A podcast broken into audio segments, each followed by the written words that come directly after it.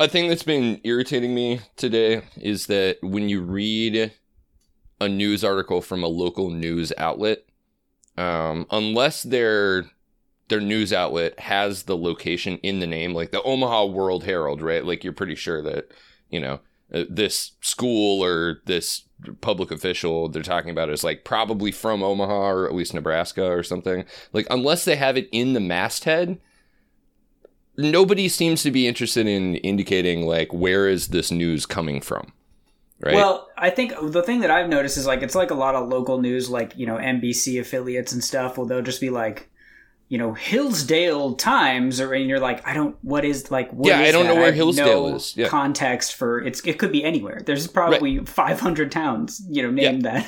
yeah, not just in America, but like you know, probably there's there's like there's like Johnston Yeah. in like Australia. You know, like are we talking about Yeah. Johnston, Indiana? Are we The talking worst about part Johnston, is- New South Wales? if you go to like your local news, like if you go to the local news like TV website in Omaha or whatever, they just like repost other like NBC affiliate stories. And so, you know, there's some story or whatever where it's like, oh, you know, kids gets run over by an ice cream truck or whatever. Oh, and you're like, oh, right, oh shit, yeah. did this happen here or whatever? And Yeah, then you like did that read happen on in and South like, O? Did, it- oh did no. in Arlington? yeah, it looks like it was like in Florida or something. Like, why are why is this? Why are you pushing this on? right. Very weird. Yeah, and like the the it bleeds it leads thing, I guess, sort of accounts for that, but also like you can usually find terrible news articles like that for pretty much Yeah. any city in a given day, right? I mean, like you don't need to be reposting like uh, unless it's something truly unless it's something truly outrageous, like uh like alligator drives through Wendy's, like jumps in and like eats the like drive through girl. Right. Um, like that's probably going to be someplace in like Florida or I'm the, pretty sure that's like, happened the in Florida southeast. a couple times. But oh yeah, totally.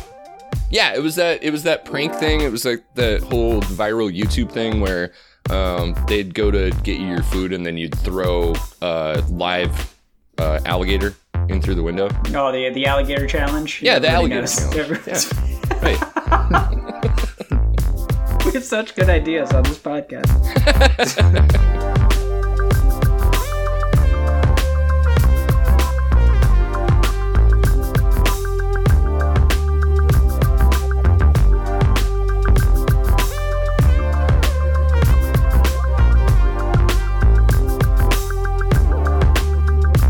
Welcome back to the Liquid Flannel Podcast from Arlington, Texas. I'm Matthew Hodges, joined as ever by my comrade and stalwart co host in Omaha, Nebraska, Brendan Williams. Brendan, how many crocodiles have you thrown at the working class today?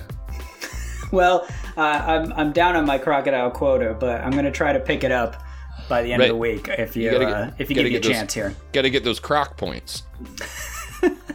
I can't believe they made an app for that. It's it's ridiculous. really got out of hand, frankly. Where's this Where's this going? It's been a it's been a crazy week.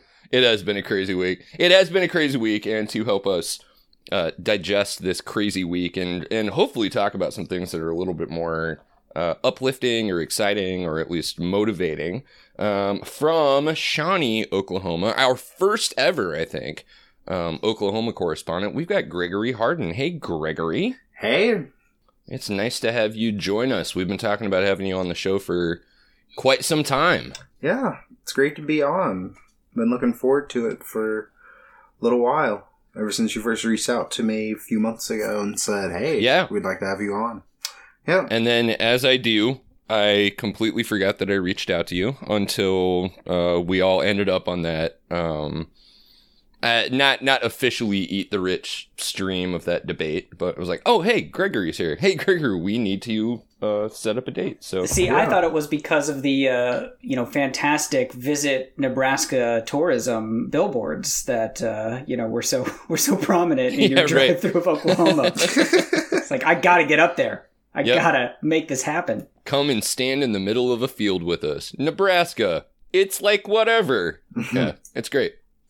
It's a great, great tourism slogan. Is there an Oklahoma tourism campaign? What's the Uh, let's see here. Uh, I know we got like tourism's somewhat big here. It's mostly like as far as like out more the eastern parts with the um the hilly parts of the yeah, sure, like the the old Oh, is there, like, Mountains nature out and there? stuff. Yeah, Jealous. well, Oh, totally. Yeah. Um, Turner, Turner Falls, I think Turner Turner Falls State Park is gorgeous and super cool. And like you're driving across, you know, Mhm. anybody There's who's also Lake driven across- Eufaula. Like I drove out to Uh-huh. Lake, Lake Eufaula earlier this summer because I had to go to a wedding out that way, and I'd never been out like towards that way. And it, Lake Eufaula is beautiful. Like it's huge. Yeah. It's beautiful. It's it's great. That's one of the big Yeah. places. Um, Shawnee, my ho- kind, oh, go ahead. yeah, some some kind of cool um like geography stuff that I think a lot of people don't know is that uh, Oklahoma has basically North America's oldest mountain range in it. It's the Arbuckle Mountains, Mhm. and the reason you know they're the oldest is because they don't look like mountains anymore. Like they've all weathered down to just like this really interesting kind of striated hill country. Yeah, Um, but you know, they, they were they were the original mountain range of North America, and now they're just you know. But once you get down into those like weird like river valleys and canyons and stuff, there's some really beautiful stuff down there that that you absolutely are not going to see from I thirty five. yeah. Is it still thirty five in in Oklahoma? It might be one thirty five. Yeah, I thirty five goes uh, north and south, and then east and west is Yeah, I that's forty. right. Yeah, Yeah. Right. Yep, I live not too far from I forty, so I'm really Well- familiar with I forty more so than I thirty five. But yeah, Yeah, sure, sure. yeah, Well, it's it's cool to have you on the on the podcast, and we are going to dig into some more um, kind of Oklahoma oriented issues uh, as we move along through the show. But I mean, how much time do you think, Brendan, we need to spend on uh, impeachment? I just- Well, I think we need to give credit to Joe Biden. He made it happen. um, thank you, Joe Biden. Uh, you you saved us. He saved us. Trump's gone. He's not president anymore. Um, impeachment happened. Nancy I did- Pelosi's I, uh, president now. Yeah, exactly. I only That's read right, the yeah. I only read the tweets. I didn't actually dig into it too far, but that's that's my understanding of what has occurred. Uh, so, but yeah, it's cause to celebrate for sure. Very exciting times. Uh, and now the uh, now that that's done, I think the uh, House has taken a little recess. Yeah, that's right. Every, everything's everything's been solved, and so now the house is going to go on recess. You know, just just when the momentum was building up, that's that's strategic thinking, and I think that us plebs don't have a sense of you know like what's happening in those backroom deals and the way that real power brokering goes on. You know, you just Like, need to the- have empathy for some people. Planned, you know, vacations. They're yachting. You know, they're seeing the south of France. You know, like you have to respect that. Right. You know, that's that's the important things. To yeah, do. more, more more than likely, at least one of the elected Democratic representatives is going to be out on Martha's Vineyard, hanging out with Alan Dershowitz. You know, the the things that you do when you're on vacation. Yeah, But yeah, it, it is. Uh, it's it's pretty funny because uh, once again, as as with many Trump scandals, the Democrats did absolutely nothing, and Trump just just it's like it's it's like he's try it's like he's trying to see how far he can go to get impeached. I think that actually may be part of his strategy is that you know back when the Mueller investigation was going and stuff, and they were talking about impeachment there was this kind of like ninth dimensional chess thing where it's like if the Democrats start doing impeachment stuff, you know, they'll overplay their hand and it'll rally the base. Right? Yeah, it's gonna it's gonna turn off the the average American voter. You know, in all of their diners across uh across Pennsylvania. And so I think Trump heard that and then after then the impeachment kind of fizzled out, he was like, "Oh no, my my reelection plan is is breaking. I need to get impeached. Like let's let's start making Right. some moves here."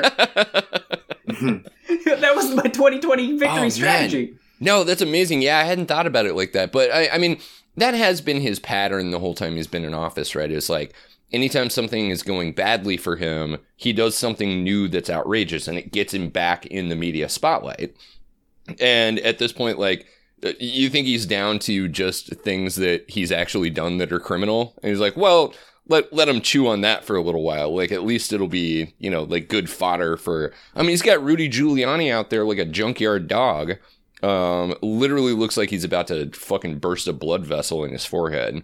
Um, but everybody's talking about it. genius genius moves from that guy. Uh, it, the ninth Yeah. dimensional chess is in is in full effect for sure. Yeah.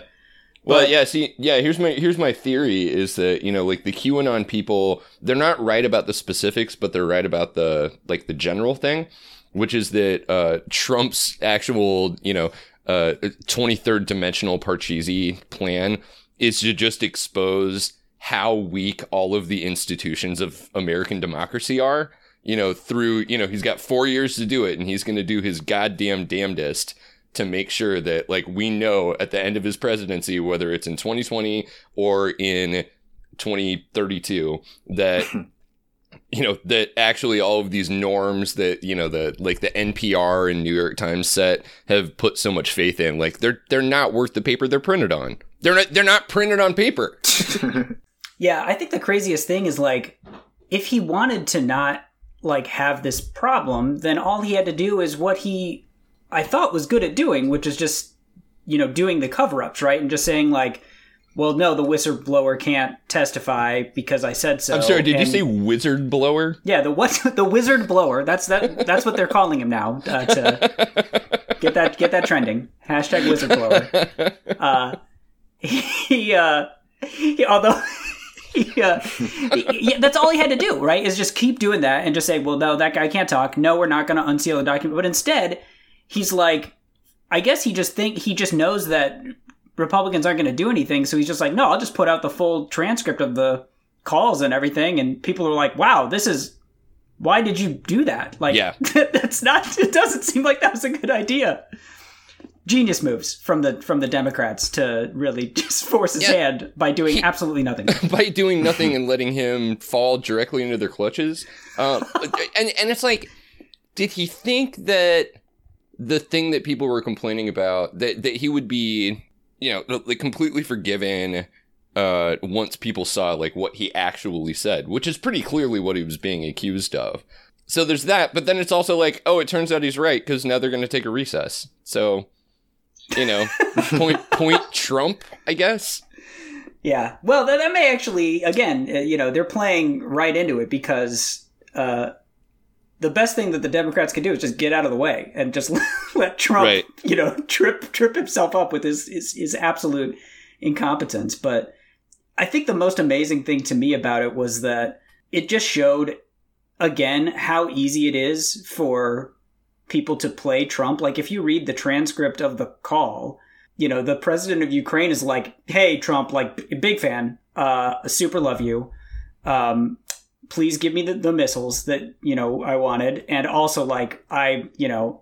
I, I love The Apprentice, and uh, you know I'm you, you really I studied your election strategy, and that's how I won my election, and Right, like shit like that. And then he's like, "Yeah, you should investigate this guy," and he's like, "Totally will." Up on top of it, didn't do anything.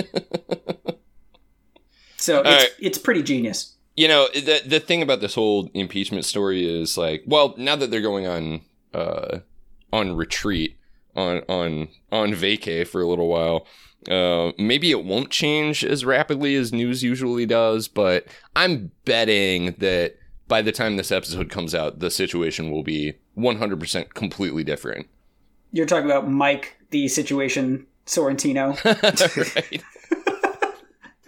He, he must be Um, implicated somehow. Spe- speaking of uh, orange-faced buffoons, um, it has been kind of funny that everybody lately has discovered that Jacob Wohl, probably the biggest fail son of the Trump administration so far, um, after having gotten banned from Twitter, apparently has become like a lifestyle coach on Instagram The heck? Good move. and and his his Instagram feed is absolutely hilarious because it's like he tells these little stories about like how cool he is um and it's always paired with like a nice selfie that he took but the selfies are always like him standing in his parents bathroom or like just against like a nondescript bush or Oh, something Oh, that's right. There was one where there's like he's on his balcony or something like that, and he's like just hanging out in Italy, and then he posted another one where it was like the exact same balcony, and he's like, right "Now I'm in Spain." yeah i'm hanging out in Like, morocco this week You're yeah clearly just on your parents' back porch, I dude. had to That's amazing that uh like the the high priced hotels in Italy and fucking uh like Budapest that you went to use exactly the same fencing as where you live at home. It's because he he brings the balcony with him because What you know just to feel at home. I you know Right. some people you know they bring their pillow. You know he's like I need my I need my balcony railing or else you know I I get anxiety. You know. but he writes he writes these most amazing things um, that are all him kind of being like he's like the ultimate like alpha male sort of like you know uh, uh, he's he's all about like whiskeys and cigars and stuff like that. Um, and he he wrote this post that that is just great. So i'm just going to read this post from from jacob a Wohl on instagram. Follow him everybody. He's he's great. He's delightful. So the uh this post is this weekend I was at a hipster bar in Georgetown. Now he liked he really likes framing his stories that way. I'm I'm hanging out with a bunch of hipsters. This weekend I was at a hipster bar in Georgetown with a highly diverse group of friends from New York. I started chatting with a nice young woman next to me at the bar, only to notice that she had a Ruth Bader Ginsburg wallpaper on her phone. I was not dissuaded. After all, I've never met a woman who wasn't an ardent Trump supporter after two or three dates. What?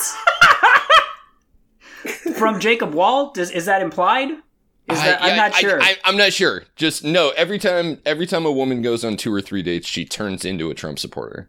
I don't think it has to do with him. Can you imagine the women that Jacob Wohl dates just being like, "Yeah, no, I love I love Trump. Can we please talk about something else? Like, I, yes, please, Yeah, yeah. please, All right. please." All right. So, but then she did something truly unthinkable, and there's an ellipse. You know, um, she opened a quote fantasy football end quote app on her phone and looked at it with the focus of someone who's performing surgery. That was the deal breaker.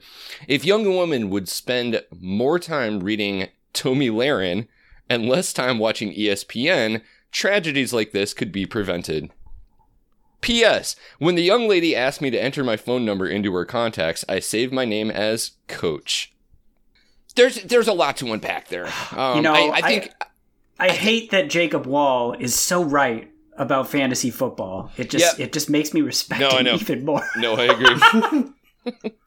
yeah, I I mean, there's there's that right. The the idea that like, yeah, that thing that lots of women classically hate, football. Or like that is that his go to is like you know if he had said like if young women would you know instead of you know wasting their time on you know sports would read classical literature or something like that. Right, yeah, but he's totally. like, what they why why don't they like read Tomi Lahren's Yeah. like Fox Nation like racist Just just screeds absolute or whatever? racist drivel all the time. Yeah. If they would read about the launch of her athleisure line, then perhaps they could be, you know, as cultured as you know, the gym to couch Tomi squad. I, I noticed I noticed she had a Ruth Bader Ginsburg wallpaper on her phone, but I also noticed that she had a fucking Colt 45 shoved down the front of her pants in an incredibly uncomfortable way. So then I left, was like, truly a I'll land of this contrasts. conversation going. Right. now, what I what I loved about this whole story though was like, so he spends. I mean, this is a it's a long paragraph, right? Just absolutely fucking bagging on this girl. And you've got to imagine that like him talking to her in the bar, he was probably insulting her to her to her face. And yet she asked him to put his number in her contacts. Yeah, you know, like- as women do. He's like literally still like doing like pickup artistry like circa 2004 Right, it's that whole like, negging shit. yeah he is on the he is on the cutting edge of uh 15 year old pickup artistry It's amazing. techniques It's absolutely amazing. And of course, the picture that he he joined up with this uh, particular post was not him hanging out at a bar. It's just like him like looking thoughtful, you know, it, like almost rubbing his chin, like looking thoughtful off into the distance with just like a shrub behind him. Hmm. It's like you know i'm starting to question if this exchange even occurred No, it happened at a hipster bar in Georgetown, Brendan.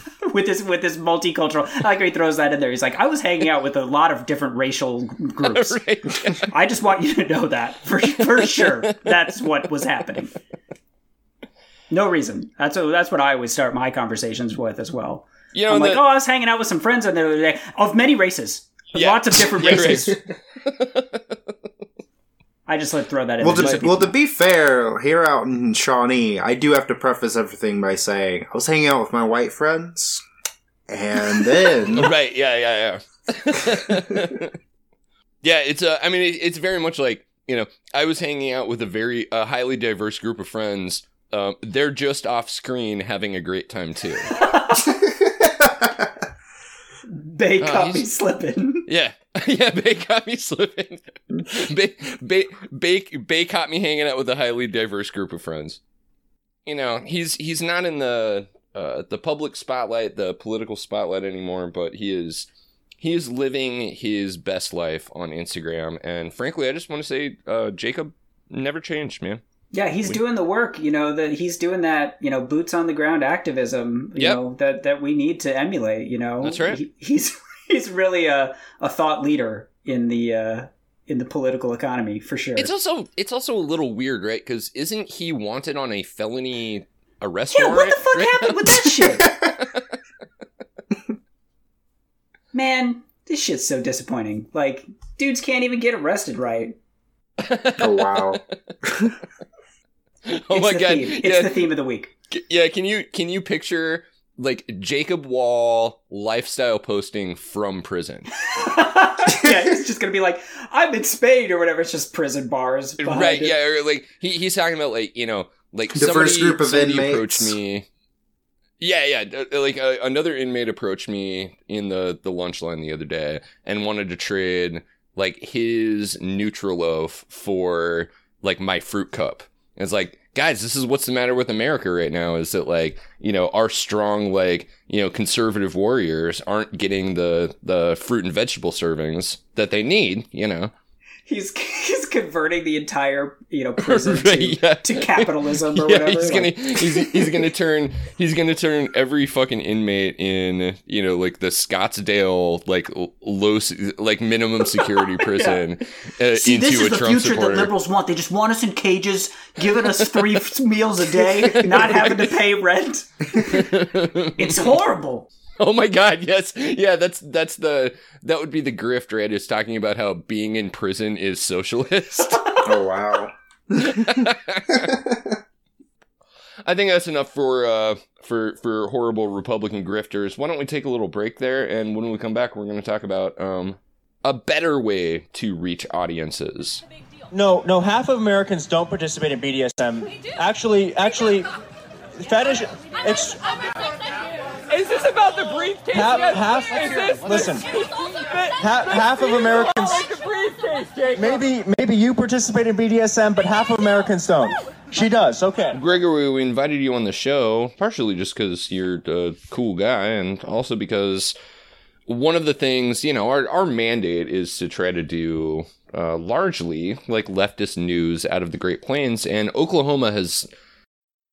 It's been kind of hard to find somebody who can talk about like leftist politics and leftist organizing out of out of Oklahoma. Which so. I hear, I hear it's just going gangbusters out there. The leftist place on earth. That's what they. that's what they call it. you know, you joke, but the Yeah, we've nationalized our entire en- energy sector here in Oklahoma. Yeah, no.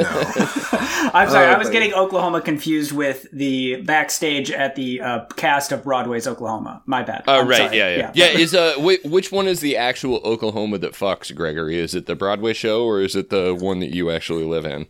the one that I actually live in, of course. Yeah, dude, Yeah, they just yeah. legalized toplessness. Yeah, It's it's sexy out there. Oh, just like uh, like for normal normal like streetwear. yeah. So like the meth heads, they can really act as if they're in their natural habitat and not get ticketed for it or thrown in jail.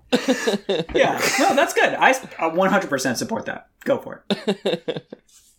Well, we wanted to have you on for a ranging discussion about what that kind of organizing looks like. And, you know, Brendan, you, you joked that, you know, Oklahoma being a hotbed of socialism and stuff like that. But the thing is, you only have to rewind 75 years or something like that. And Kansas, Oklahoma, the, the farmers' communities in Nebraska and South Dakota were actually hotbeds of socialism at, you know, at that time. Yeah.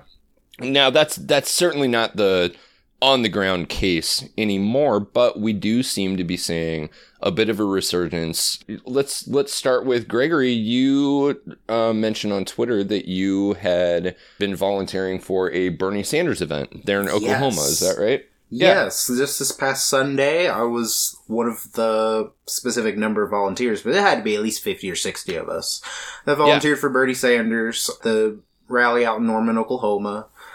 And there was 4,000 people that attended the rally. Uh, yeah, it was, it was really great. When Bernie was out there, I know that you follow him very closely. Did you get the sense that he was customizing what he was saying to like a Great Plains crowd, like an Oklahoma crowd, or was it more or less the sort of generic stump speech that he gives? It sounded mm, a lot like a speech that I would have heard him say if he was in another state. But, you know, that still resonates with people here in Oklahoma. Did he talk much about I don't know, like the flooding that Oklahoma saw over over the course of this spring? Or He any- did not.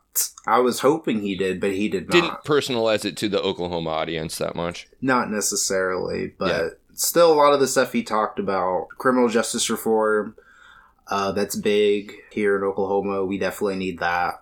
When I knock on doors for other candidates out here in Shawnee, people always talk about how they know someone who they've seen get wrapped up uh, because of minor marijuana possession. Um, Sure. we've made some advancements in that direction as far as criminal justice reform here in Oklahoma, but you know, it's not far enough. We definitely need weed to be legalized and completely decriminalized and all that good stuff. Yeah, we've we've brought it up on the show before, and we were talking about it a little bit over the break about how you know Oklahoma is now a medical state, and it's one of those states where the medical regime is loose enough that it's one of those where like you can walk into a dispenser and they're like, oh yeah, we've got a doctor here.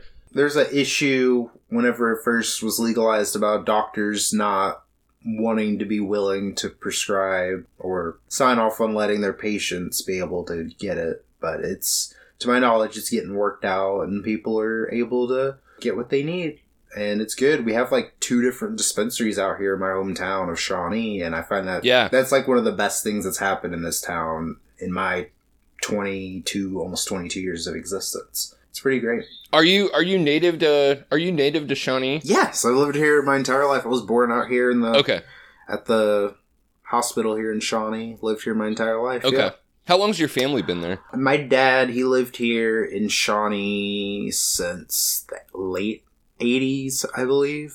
Let's see here. He's from Awoka originally, so about I'd say specifically Shawnee, about the late '80s or so. So about 30 years, almost Okay. 40 years. Yeah. But you're like an old Oklahoma family at this point, is what I was picking Uh, up from that. Sort of speak, yeah. Like Oklahoma is definitely where where I say my family's from. We do have family in other places, but yeah, definitely Oklahoma. I'm gonna I'm gonna shout out our friend Melly here who posted a poll today, uh, and, and I, I just want your take on this. She asked, "Is calling people Okies a slur?" What's I- your What's your take on that? Well, let me historicize this a bit. It was like during the uh, land run. The, it was like that's what they called. That's what the Californians and the people on the West Coast called Oklahomans who moved there during the land. Or not the land run. The Dust Bowl. The Dust Bowl, not the land run. But now we all call ourselves Okies, and that's just how that is. Right. It's not really. We're taking it back. Yeah. You mentioned like, hey, they, you know, kind of sort of, uh, you know, legalized some form of medical marijuana. That was like a huge It's historic. impact to Yeah. like people's lives. Like it just it doesn't take much, and you would think that you know Oklahoma, with the history of the Dust Bowl, that there would be people who would be concerned about climate change. You know, you mentioned the teachers strike. You know, when your teachers who are good teachers are quitting their jobs because they're like. oh, I can get paid more literally working at a Walmart Yeah. or whatever than I can get paid as being a teacher. A lot of teachers doing Uber, driving Uber now too. So, yeah, it does seem like there is a lot of potential there for policies that actually could impact people's lives, making some inroads into a place that's traditionally viewed as like an extremely right-leaning state and I think like had it was, you know, up there up there with Nebraska and Kansas as like having some of the, you know, highest percentage of like, you know, Trump voting Sure. and, and things like that. Uh, in the previous election, That leads to my broader question, you know, lest we be confused for electoralists. I mean, like we we support Bernie Sanders, and he's probably the the only hope that we have uh, when it comes to the presidential election. But I think more important is the work that's being done on the ground, doing socialist, you know, community organization. And so I was really curious, Gregory, what has been your experience doing that sort of socialist organizing in a place that pretty much the rest of the country thinks of as being, you know, just like the backwater of stalwart Trump support? Well, uh, truth be told, I haven't really been as active with DSA here uh, within my last year or so. Okay. but it's it's definitely interesting to see people's reaction to DSA being at uh, certain events. Like they had a table at the teachers' walkout or strike, and we have different chapters at some of the colleges. Like at my college, we did have a DSA chapter. We have one at Rose State. I believe we have one at OCCC. And it's growing, and we have one in Tulsa area. I believe it's the Green Country chapter. Yeah. And they're it's definitely growing and that's all I can really say about it. Yeah, sure. it's it's happening. You know, uh, Tulsa Tulsa doesn't surprise me too much. I mean, because Tulsa was, of course, the the site of Black Wall Street back in the day. yeah. you know. Um, Yeah. Which, uh, yeah, if our if our listeners don't know a ton about it, I'm not a historian on the event, but effectively, you had like the largest concentration of like black familial wealth in the country was in Tulsa, Oklahoma, and then over the course of just a couple of nights, basically everyone got really racistly mad at them and like burned the entire fucking thing down. Yep, it was North Tulsa. And the sad part about it is is that now like like Tulsa's like I, I'm not from Tulsa necessarily, so I'm gonna speak on something I don't live through. But where Black Wall Street was at, that's like the poorest part of Tulsa now, and it, it's just like insane to think about how that happened. it's amazing to look at a place that was literally pillaged and plundered 50 years later and go like oh like this looks bad now It was more than fi- it was more than fifty years ago. It was almost hundred years ago. It was like Was in it the really? 20s, I believe. Yeah. Yeah. oh it was in the 20s It was in the Oh, twenties, shit. yeah. But it's important to remember that you know not only it's not like they like burned it down and then the next day they were like, "Hey, sorry guys, like you can have a good real shot at it, you know, rebuilding or whatever." Like it seems to me like there was probably decades and decades of activities that contributed to, Of to course. you know the continual degradation of Right. of that area of town. yeah which i i, I guess uh is uh, as reasonable a place as any to jump into a thing and uh, whether we could talk about this on the show or not but um, you are a young black man hmm living in an incredibly conservative and definitely still majority white area of the country. Yeah.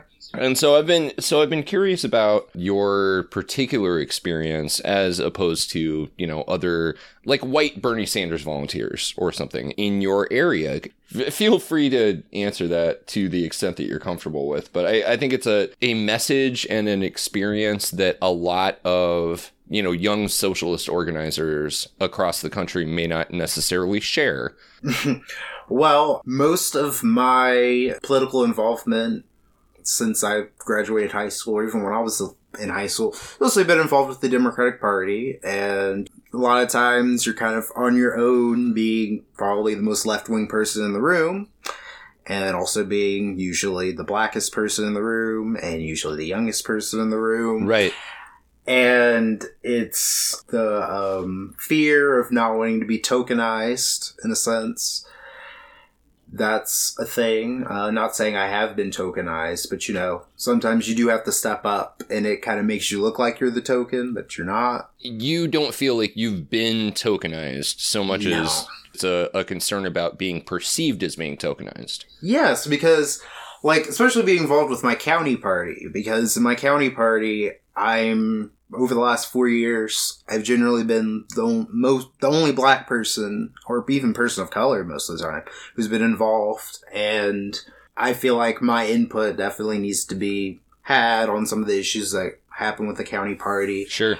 I definitely feel like I need to be involved to some extent.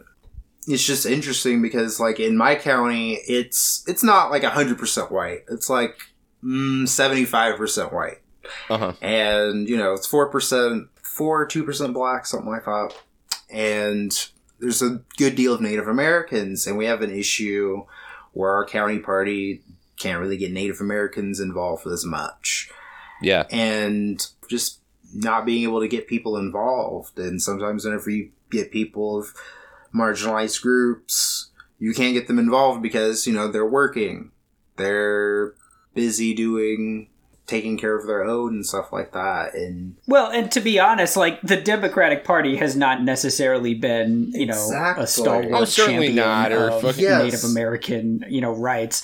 Compared to the Republicans, that's they. It makes it easy for them to. They literally just do nothing, and they don't, yeah. and they're already better, so they don't have to go a step further and actually accomplish anything. Well, and that probably goes for most of the people of, of color in Oklahoma, right? Like, Yeah. as long as we're not being the aggressors in policy, we don't actually have to do anything to like actually address any of the any of these problems. whenever I tell people, like in our last gubernatorial primary, I was talking about how, like, if you actually have these more progressive, bolder policies that will reach these communities a lot more, these people will probably want to come out and vote.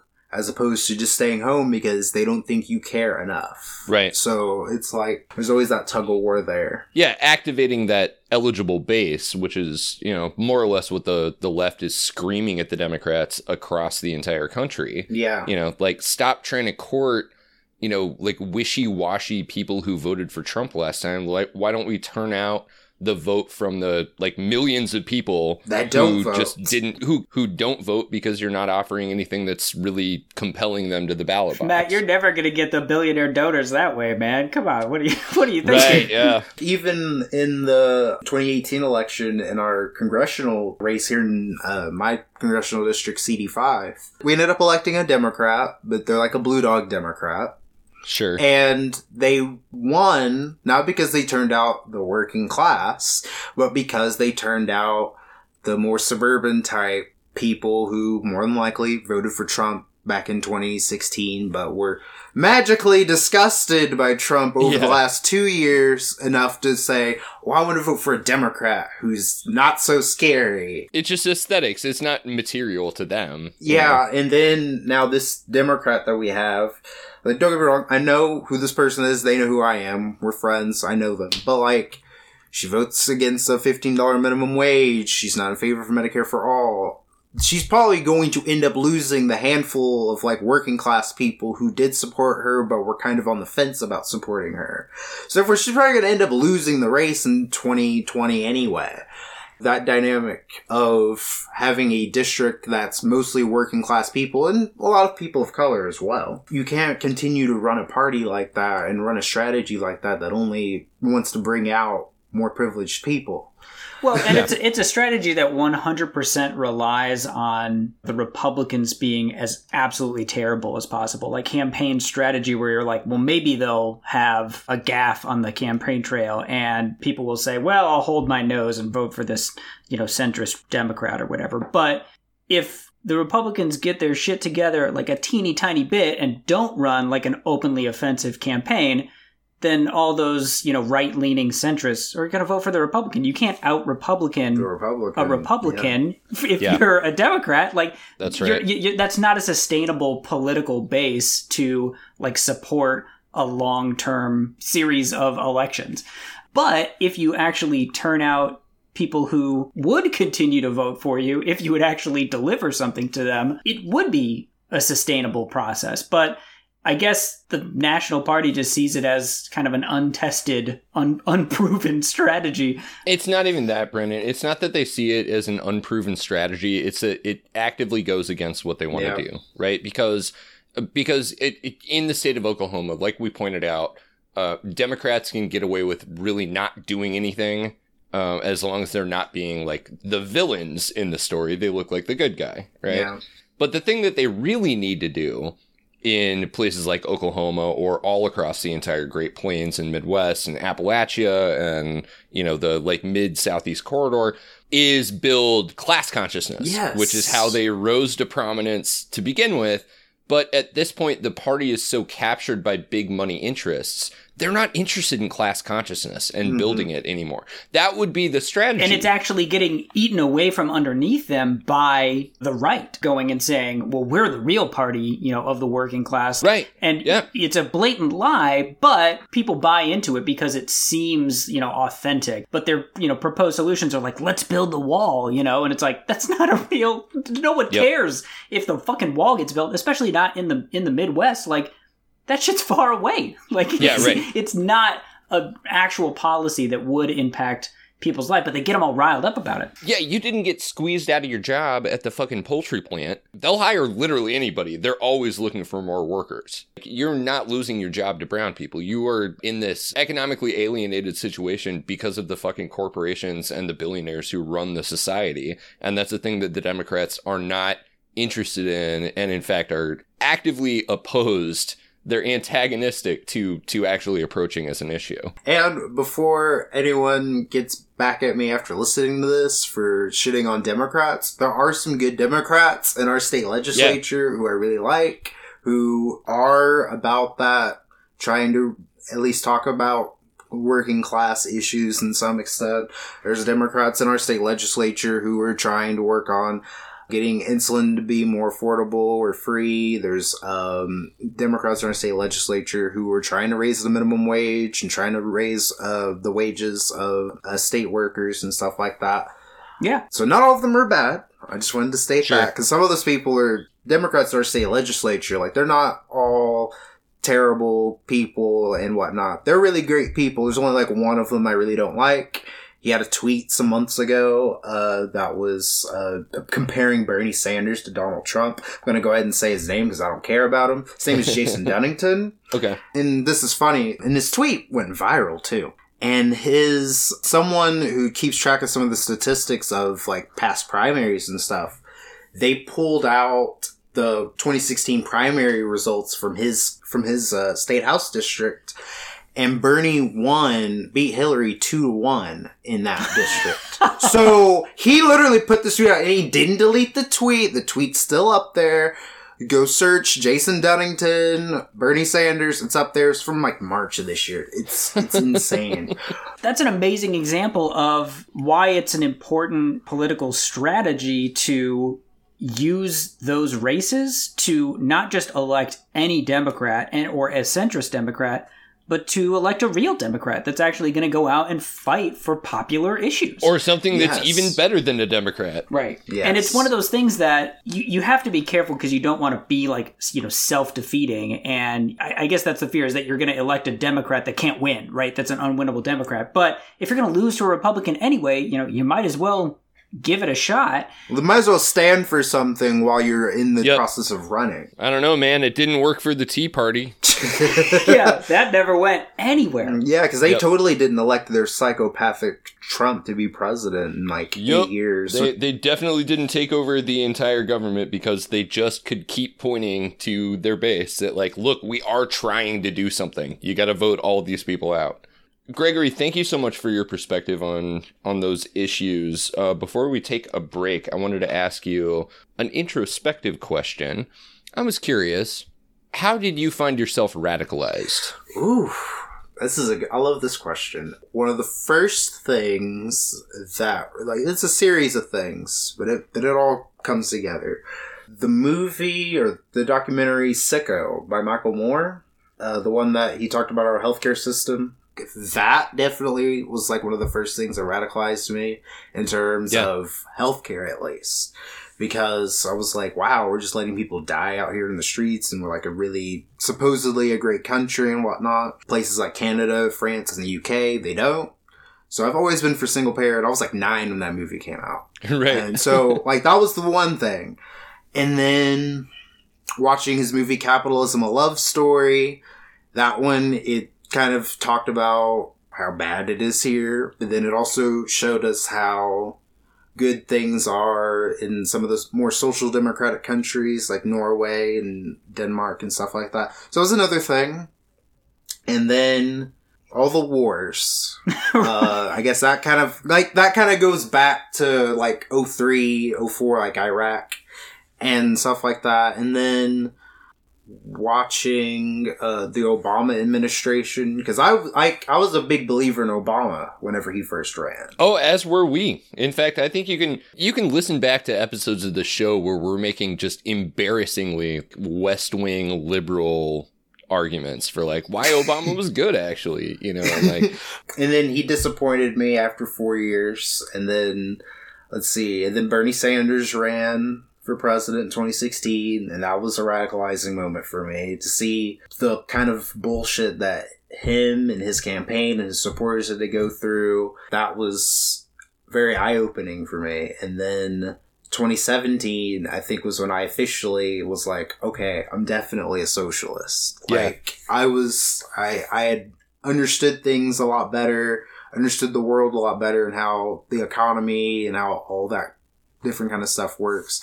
So it was a combination of things. Yeah. Um. So healthcare, wars, Obama. and and I would say this, uh, and not as any kind of a criticism or diminishment of that, but really what it sounds like is pretty much a whole bunch of our comrades' paths to radicalization. It wasn't exactly like one road to Damascus moment. It was just the gradual realization over the course of several events that like, wow, the old system is just not working. yeah. Well, that's really cool, man. We appreciate you uh, bringing a little bit of Oklahoma flavor to our program. Um, I think we are going to take a break now. And some friends of ours online, a couple of other cool leftists, some friends from Idaho, have a new album coming out. So we're going to play a track from that. So this is King and Queen of the Losers with Deep Dream. No associate at our DC has ever had to spend a single minute on a union strike and run the risk of being permanently replaced. in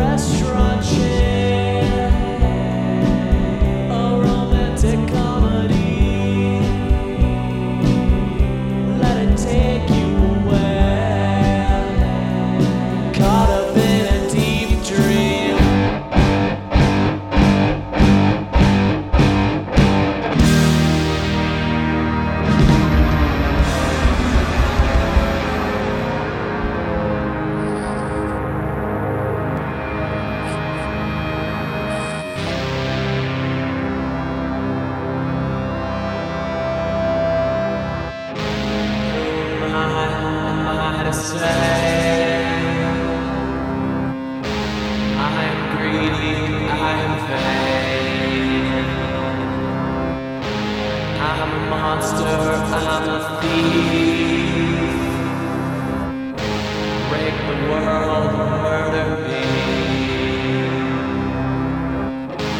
Break the world murder me.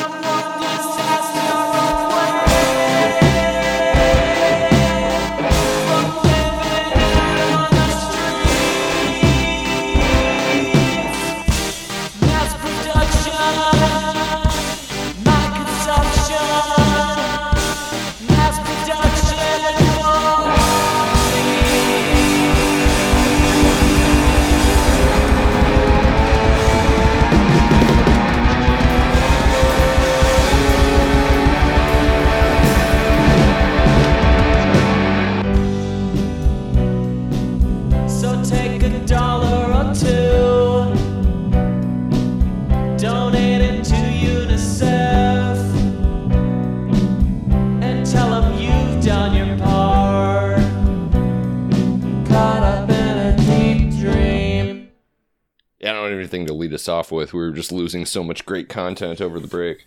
You'll never All right, hear so it. just gonna have to take our word for it. It was great. It was the best uh, conversation we've ever had. yeah. Yeah, I had a good I'll tell you- laugh there for a little bit. Well, that's what this segment is all about. It's about it's about bringing people up. Um, That's right. let me kick it off. You know, mine are not are not super uplifting, but two things that have been bringing me joy are the Untitled Goose Game, which is an adorable video game where you're just a goose and you you pull pranks on people. It looks like so much fun. Oh yeah, and you honk at them, and then they they drop their you know radio, and then you take their radio and you run around, and they chase you around, and you throw their radio in the lake. It's great.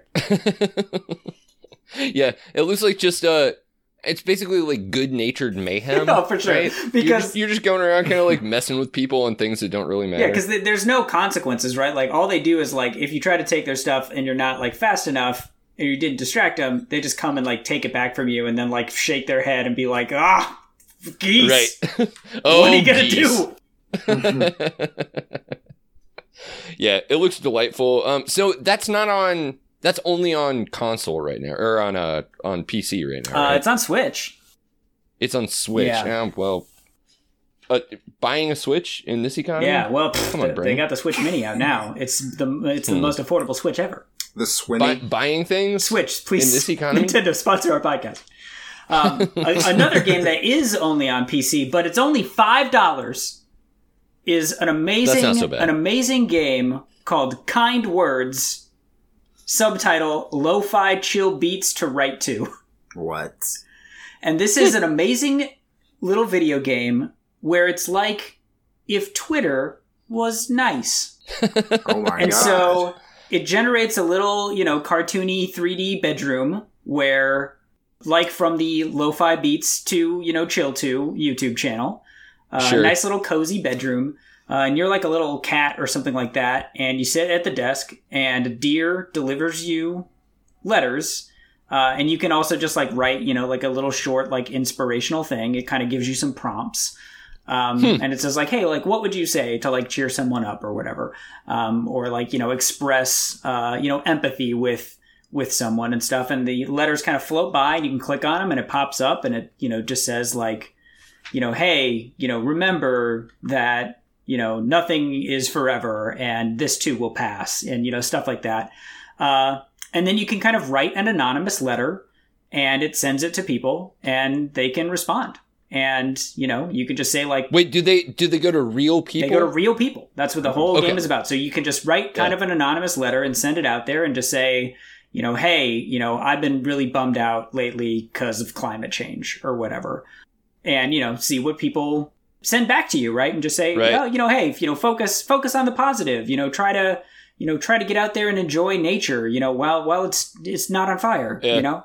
Do you think you could use that platform to like radicalize people? Absolutely. I was I was I was really depressed uh, until I realized that really it's because like I hate my job Oh, and having bosses and like I think that workers need to own their workplaces. Dude, that's the that, that's the best. You know, that's the best solution to you know a, a feeling of helplessness and you know like what can I do? It's like ah, do fucking something. Like just go on Twitter, Sure. and talk about Yeah. how shitty stuff is, and you know th- you know what we could do to make it better. Like that's that's the first step in in the healing process for sure. So I think it's really cool. Um, I'm sure. Don't tell any uh, Nazis about it though. No, Um. Right.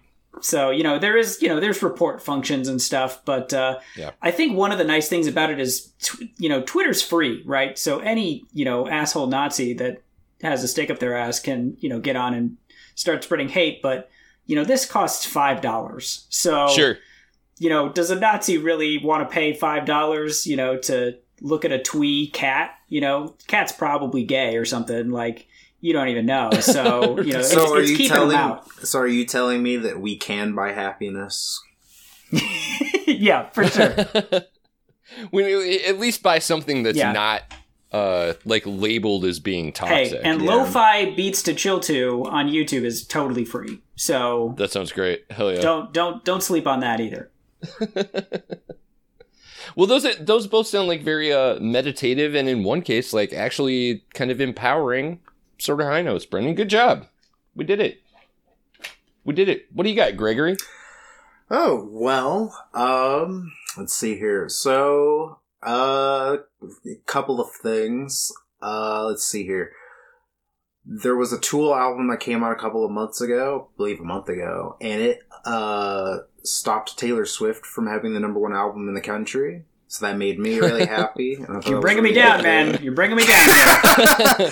And Yeah, I was gonna say I heard that Tool album was not that good. I to actually see. I'm gonna be a hypocrite for a minute. I've been tweeting at people telling them to go stream the new Tool album. I actually have not streamed it in its entirety yet. like Tool's not really one of my favorite bands, but like they're one of the greats. So you know, I have to say like, yo, I like them and they're good, but you know, they're not. Yeah, that's right, Brendan. Uh, I don't know if you would have caught it on Twitter today, but one of the little throwaway jokes that happened um, over the the course of Liquid Flannel tweeting today was that uh, it came out that Gregory is a metalhead and absolutely knows who Static X is. Yeah. and has opinions about Static Hey, I X. do So- actually. it sounds like you guys need to calm down. That's all I'm saying.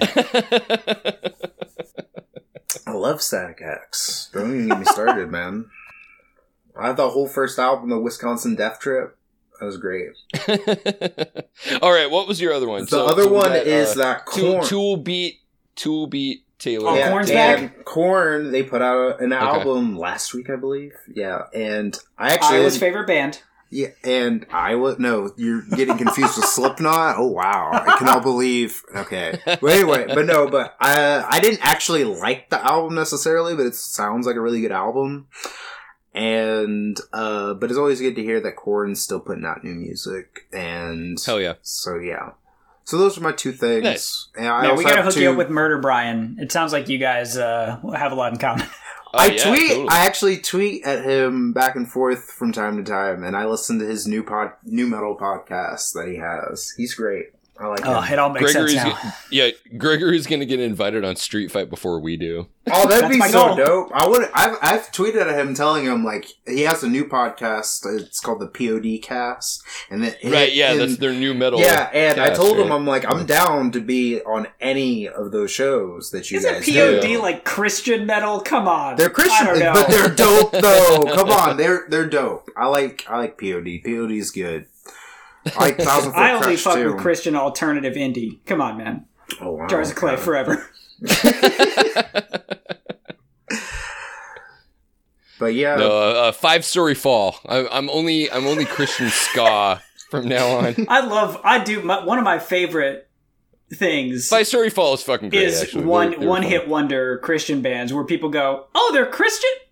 I'm never gonna listen to another song. Yeah, again. I'm never gonna buy that, that one, album. that one like song. Flyleaf. that's that's basically Flyleaf for everyone, Yeah, oh, right? totally. Because they had that one Oh, hit yeah, yeah. song when I was like five years old, all around me, and then after that, you pretty much never really heard from them. At least not not in mainstream circles. Wild thing about their singer, their singer, like this, well, former singer, uh, Lacey Sturm, I think is her name. Like, I believe in her autobiography, she claims that, like, when she found Jesus, she stopped being a lesbian. And she's very happy because of that. Like, I didn't read Wow. about that until, like, a couple of months ago. I was looking Yeah. her up, and I was like, whoa. Yeah, Like, I yeah, mean, like, that's Jesus a real, is- that's a Christ, that was a Christian band, for sure. Jesus is pretty sexy. I mean, he might be able to convert me. I don't know. We'll see. yeah, we'll have her back on the show um, for her next relapse and also the relapse that that she has planned for uh, 2022. Oh my goodness. Well, no, that's cool, guys. So, uh, yeah, we had a couple of really good uh, pop culture high notes. Brendan did video games. Gregory did music. I'm going to bring it back to the uh, the news world with just this uh, amazing piece of hard hitting journalism from the. Well, okay. I'm not going to say that it's hard hitting. I will let you guys decide whether you think this was a hard hit or not. This is from the Omaha World Herald. Oh yeah. Uh, their mass line, uh, real, fair, accurate. Dateline, September 21st, 2019, by Emily Nitcher. Omaha police investigate, quote, assault with a banana. Here you go. A banana thrown at a man's face prompted a call to Omaha police. Officers were called to Benson Tower at 59th Street and the Northwest Radial shortly before 9:20 a.m. Thursday. Okay, so it takes place in the morning. That's interesting. Well, I mean, that's when bananas are at hand. Yeah. Right. It makes In- sense. Uh, quote, in, in order to investigate an assault with a banana. A 53 year old man said that he'd gotten into an argument with a 23 year old female resident. The man told police he walked away to de escalate the situation, but as the elevator doors were about to close, the man saw the woman's hand, quote, punch through the door, followed by a banana, according to the police report. The woman threw the banana at the man, hitting him in the face and dirtying his red t shirt, the man reported. Officers could, quote, see a small amount of banana smudge on the man's shirt, the police report said, but no mark was visible on his face. this is another Antifa hate crime. yeah. This I can't this believe very, like, um, This was soft hitting. You asked, and I Yeah. have an answer. It's I- very soft hitting. I, I, I was going to make that joke that it's actually soft hitting journalism, but the thing is, he reported to the police that he saw her hand punch through the door. Followed the by elevator, banana. I right? pictured it like So- an elevator. It's like right. the elevator was gonna close and she stuck no, her no, hand no. in. Come on. No, this was It's like The this was some Shining, She-Hulk, with a banana. This is some She-Hulk shit. She punched through the elevator door and then winged a banana Yeah. out. Was it if All right. it was a green banana, like, you know, those are those are pretty hard, you know. Yeah, but a green banana is not going to leave banana residue on That a is dude's shirt. true. Banana residue. well, the thing is, we we we might know, except the article goes on. Quote, the banana was not recovered and its whereabouts were unknown. They literally put that in the article. What? oh, yep. Oh wow. Dude, if Well, the officers- if, they care more about the banana. report. They care more about the banana than the person who was assaulted. Clearly, if the banana is uh, is loose, you must acquit. I don't know. I could. I couldn't. Could you imagine So being when- the fucking cop that gets this call and has to go report on this fucking shit? Like, how do you not just do a hate crime on that guy like immediately? Like, No, I, I think the I think what the cop ended up doing was write down details like the banana was not recovered and its whereabouts were unknown in the police report to signal. I think this is a cop being a little cheeky. I think he was signaling how little he fucking cared about this thing. I think this he guy to. he faked the whole thing. He bananaed himself. well, no, no, because there's there's uh, corroborating uh, like suspect evidence, right? So when police talked to the woman, she told them that she had started arguing with the man because he was trying to throw away items that belonged in the building's common area. The woman said the man then called her and her baby ugly, oh wow. officers reported, and he said, quote, she was giving all his friends STDs. Jesus. The woman told police she threw the banana but didn't know if it hit the man. that that is where this article wraps up. Wild, wild. So, yeah. So I have questions. I'm looking forward to Um, the sitcom uh, that these two develop. Right? I think this is a promising premise. The the end of every episode somebody gets a banana like just to their to their red shirt. Well, I'm I'm Oh, it's the red shirt thing. I'm curious to know if the woman and the banana are going to get jail time. This is a serious crime. well, no, the the banana fled the scene. The banana's in recovery mode, just like Dave the, the- Rubin. The, banana Yeah. the banana has Wanted not been apprehended. Uh, America's most. We're gonna bring back America's Most Wanted, except it'll just be about this banana. This is why my relatives from Chicago come into town and they watch our local news like it's a fucking episode of SNL or something. They just Right, they it's just like going to the laugh fucking and zoo. laugh uh, at the at the news stories. It's absolutely amazing to see. I mean, it definitely sounds like the guy was being a dick. I mean, you can call somebody an uh, call somebody ugly, but They're baby, unless you're like though. drunk, yeah, a drunk or really, really being a dick, Yeah. you don't call somebody's baby ugly. Yeah, that's just. That's Yeah. insane. Well, But I, I also like uh, she was giving all his friends STDs, so apparently he knew this gal. yeah, a- after two or three dates, he was gonna totally turn her into a Trump fan, but it, it didn't go. It didn't go the way he was hoping. You know, Yes. this this man was Jacob Wohl, Oh man. banana Well, banana man himself. I don't think we can do any better than that. Listeners as a as a wrap up, so let's let's end it there. Gregory Hardin Gregory Hardin II, thank you so much for being on the show with us. You're welcome. Do I get to plug my show now? Hell yeah. Absolutely. All right. Yep, it's all plugged. Well, um, uh, I'm Gregory, and I host a show on YouTube and SoundCloud called The Green Corn Rebellion Show. It's named after a um, rebellion that happened in Oklahoma during World War One. So yeah, um, I've recently done interviews with Benjamin Dixon and Katie Halper. I've done s- stuff on music, mostly heavy metal music, of course. Album reviews, top 25 lists of songs and stuff. Got some good stuff coming up. Uh, get interviews coming up. And yeah. And decade wrap ups of probably history of heavy metal and hard rock from this decade. Gonna plug some great bands like Butcher Babies, Halestorm, In This Moment, Five Finger Death Punch, Issues. Anyway, that's all. That's my plug. Green Corn Rebellion show on YouTube. That's outstanding. And it's yeah, it's it's a super cool show. And also you're on Twitter? Yes, I'm on Twitter at Gregory Hardin II, Gregory Hardin II, and also Green Corn Rebellion show is TGCRS 46. Sweet. Yeah. Sweet. Well, it's it's been a pleasure, man. Uh, Brendan, you're on Twitter, I'm on Twitter at Brendan Williams with one L. and our show is on Twitter too sometimes. Occasionally. Uh, if uh, Little, no, what was it? If Little King gets us that sponsorship, Yeah, that's right. it's, yeah, we're going to be tweeting nonstop about our love for man. circular sandwiches. No, I don't I know. do fucking I haven't had a Little I do King fucking forever. love Little King. They got them good onions. Yeah, we'll, we'll save that for the bonus episode. We'll uh, we'll we'll talk about Little King for a little while. Um, bonus episodes, yeah. If you like what we've been talking about, um, give us uh, just a measly dollar a month, folks, at Patreon.com/slash Liquid Flannel Pod, I believe. Anyway, if that's not what it is, it's linked in our Twitter, Yeah, which is at yeah at Liquid underscore Flannel. Um, yeah, free uh free bonus episode every week. Uh, which not- we're It's not record free. in just a You have, to, you have to pay money. oh yeah, no, it's not free. Sorry, it's it's free. It's free if you pay for it. exactly. Yeah, it's the Netflix Just- model. Yeah, which uh, which is is also my model for my Twitter, where you have to pay me a dollar if you want to read one of my very excellent posts at Matt the Great with the W. So, um, everybody hit me up on the Cash Apps, and then if you think about it, you know, follow the show and Gregory and all of this good work that everybody's doing. Thanks, everybody.